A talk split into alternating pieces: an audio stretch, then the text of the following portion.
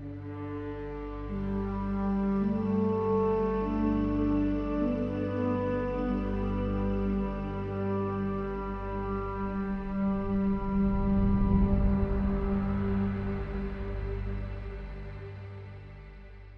Hi there. Welcome to Evidence for Faith. It's your host, Michael Lane. I'm so glad you're joining me again today as we continue exploring the different translations. Why are there so many different translations of the Bible? What's with them? What's so unique about them? What's their differences? What's the, the problem with them? What's the advantage of using this one? And today we're talking about uh, the sixth Bible we're doing in this series. This one is called the Legacy Standard Bible, abbreviated the LSB as some people will just call it that. But it's the Legacy Standard Bible. And this one is really new. Matter of fact, this is one of the newest, if not the newest, translation of the Bible that at least I'm familiar with because it was uh, came out in 2021. Actually, started becoming published um, in a total complete Bible in 2022. So it's very, very new. Uh, a lot of people have not heard of it, but it's funny because the last couple of places I have spoken um, in traveling around, people have asked me my opinion on this Bible because it's it's a new one, and a couple of people have had a copy of it. Um, and people have wondered, you know, is this a good translation or something? I'm always nervous about when people ask me, is this a good translation? It's like, hmm, how do I answer a good translation? You know, there's advantages and there's disadvantages. And I can make some comments, as I often do, at the end of these lessons, giving you more of a, of a personal take on some of these things. But we're going to today take a look at the Legacy Standard Bible. Now, you can um, download this for free on the internet if you don't want to go out and buy a copy of it. But it's a really interesting translation. Um, actually, I, I, really enjoy this one. It's um, one, uh, well, we're going to take as we normally do. We look at the, we've been looking at um, Psalm 23 and reading Psalm 23 um, in all these different versions. And then later on, we'll take a look at Titus chapter 2, 11 through 13, a very strong doctrinal statement.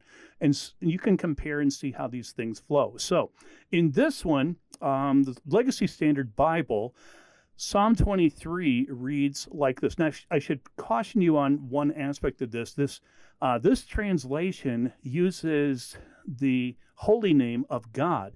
It is, you know, Americans usually pronounce it Yahweh, though no one really knows how it's pronounced. Uh, Jews were forbidden to ever say it out loud.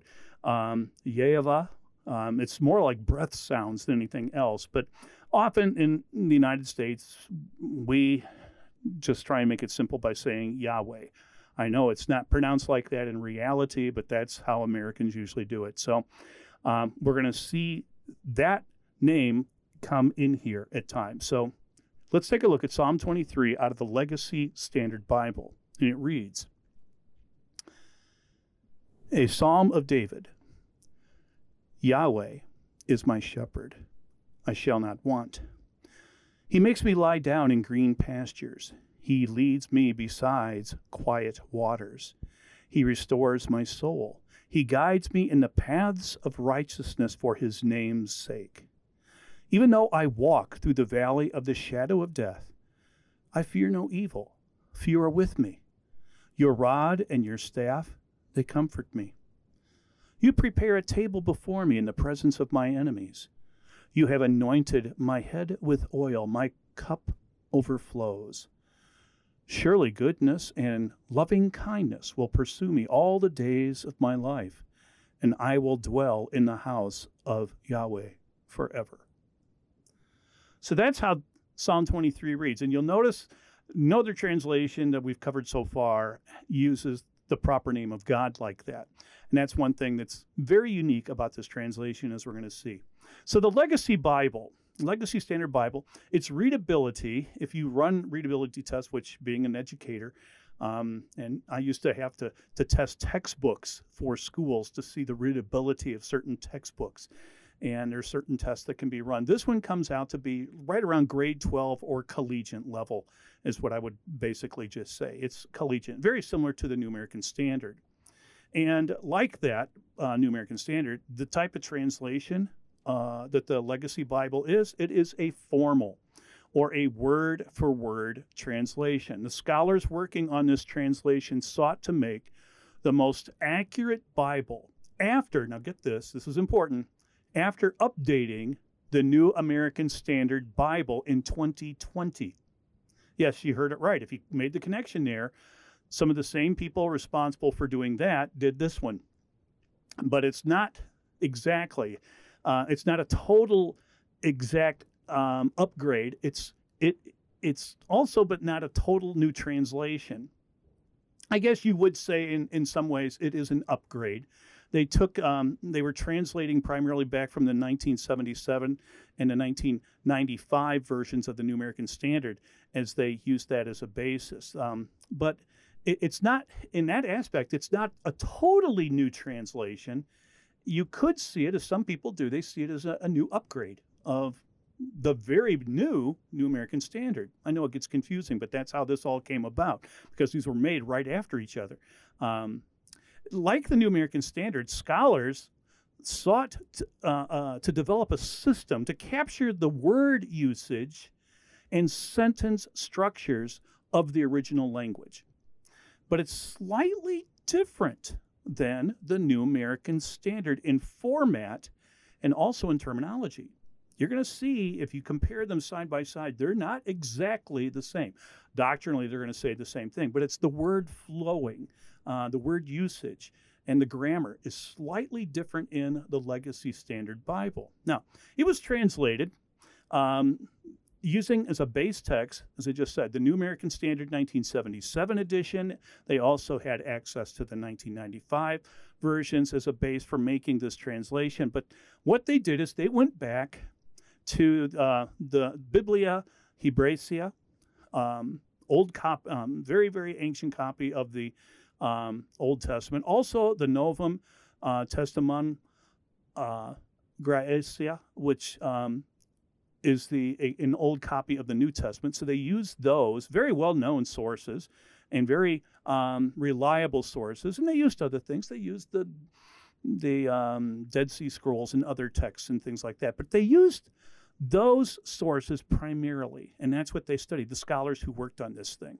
And so that's what they based upon everything using as a base. They started with like the New American Standard, but they really started producing something a little different, getting more into the word usage and stuff. Now, it was produced with, and I want to make a note, uh, a note here because this is important. It was produced with the approval of the Lockman Foundation. Now, the if you were in the last lesson, they're the ones that were the producers of the New American Standard Bible. So they worked alongside with that organization. Also, another Christian organization called 316 Publishing um, and the John MacArthur Charitable Trust. Those were the producers, basically, of this Bible. Um, the work was done, in fact, by faculty from the Master's University and Semin- Seminary. Now, that's where, if you're familiar with John MacArthur, um, John MacArthur was the president and is the chancellor of that university and seminary. So, John MacArthur's name really appears a lot on the translation stuff here. And it, just wasn't him, though. After his team of Bible scholars at this place did this, they had it reviewed by 70 um, something um, members of an international team of scholars and pastors to check their work and stuff. So it's been it's been tested. Now, the unique features that you'll find as you if you sit and study this Bible or, or if you download a copy or if you go out and you buy one, the translation was meticulously thorough and painstakingly put together following the grammar and terminology of the ancient languages only in contemporary English. Now, they did this while during the COVID panic, is when a lot of this took place. Um, people weren't able to meet in classes and stuff.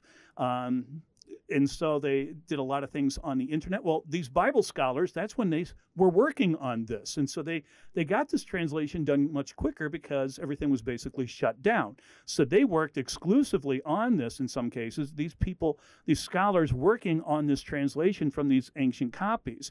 Um, and the Legacy Standard Bible seeks to adopt words from the original language of Hebrew, Aramaic, and Greek and basically just say the same thing in English. That's why we call it a word for word translation. They're going word for word, not going by a thought or a sentence and then just, okay, what is God really trying to say, say in this? So that's one of the unique features, and that's what makes it such a special Bible. Um, very similar to the New American Standard. Another thing, though, translators decided to be very precise in certain areas. Here's where it gets a little different. Here's where this Bible is really unique. The most notable examples, you just heard me read it in Psalm 23, is it will include the use of Yahweh, Yeva, uh, for God's name in the Old Testament. So it goes back and it uses some of these proper names, and some words are used, uh, not just the proper name of God, but in other words uh, that are also used. They keep the original language. They'll explain what the word is, and they use this throughout the book. And another example is like in the New Testament, uh, the translation uh, for slave or servant, they use the word, the Greek term, doulos. And doulos is the term meaning a servant um, or, or, like a slave, and it's used throughout the New Testament because it's not the same. They, they chose to do this because when we say slave today, um, it means something different than it did in ancient times. In ancient times, it was not as derogatory uh, or ill meaning as it is today. And so they chose to go back and use the word doulos to keep the meaning and the true meaning of, of what it is, what the word means. So that's why this Bible, and there's other cases like this throughout this translation that you will see that's done like this. So it's it's really unique in that aspect. Um, any problems with this? Well, like the New American Standard, the Legacy Standard Bible is not as readable as some other versions, like the NLT or the NIV, uh, or even the God's Word translation. It's just not as readable. It's got a higher reading level. Yet it follows the words of the oldest manuscript so carefully that it is a very, very accurate version. Also, because the Legacy Standard Bible was composed by scholars associated with John MacArthur and the Masters University and Seminary, some pastors and some Bible leaders refused to accept this as a acceptable as an acceptable translation. Um, people in outside of like John MacArthur, you know, is extremely conservative, and so um, others that are not so, they um, they have, or they, if they don't like John MacArthur, they just denounce this um, based on his personality. But John MacArthur was not the person who put this together. So we need to separate this from um, from judgment on on this thing. Now, as I stated, what we're going to do is um, we have been doing. We're going to look at Titus chapter 2, 11 through 13, and we're going to read this because it's so strong doctrinally, and let you see how it's different. So here it is out of the Legacy Standard Bible. For the grace of God has appeared, bringing salvation to all men, instructing us that, denying ungodliness and worldly desires, we should live sensibly, righteously, and godly in the present age, looking for the blessed hope and the appearing of the glory of our great God and Savior, Jesus Christ. Excuse me.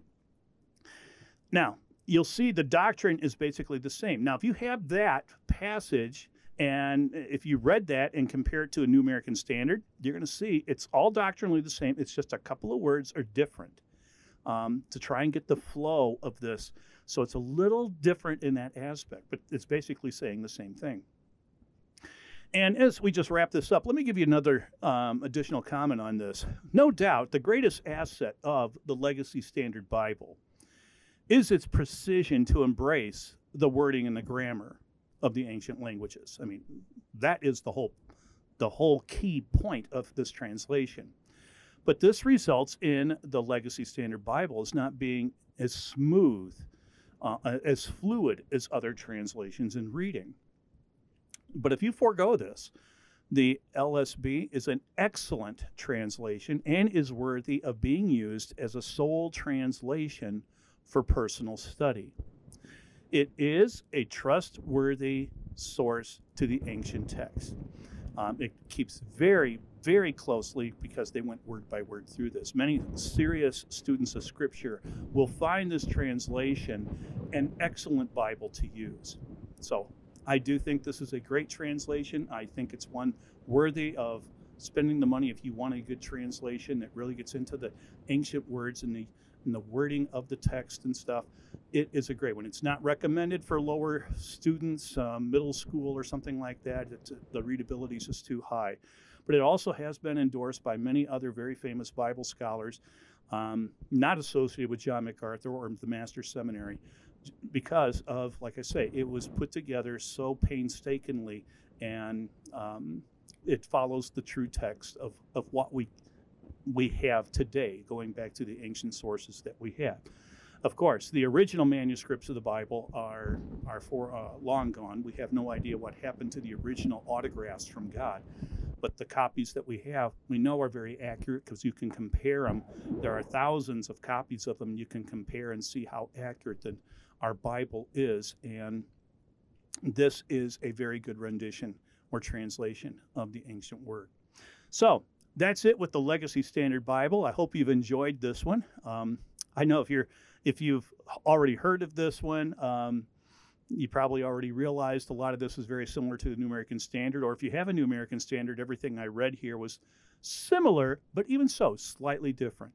And this is a good Bible I would recommend anybody to use as a sole study Bible. So, thanks for joining me, and I hope you'll tune in for another lesson coming up soon here as we look at another one of the translations. See what its purpose was, why they made it, when was it made, and what are the unique features or maybe even some of the problems maybe associated with that translation. So, until we meet again, please take care and may God bless you. Thanks for tuning in, and thank you to our donors who make this program possible. You can help us produce the next course by becoming a donor at evidenceforfaith.org/give or use the links in the description. Don't forget to leave a comment, a review, likes, and shares to feed the algorithm and help others find this content. Thanks again, and we'll see you on the next episode.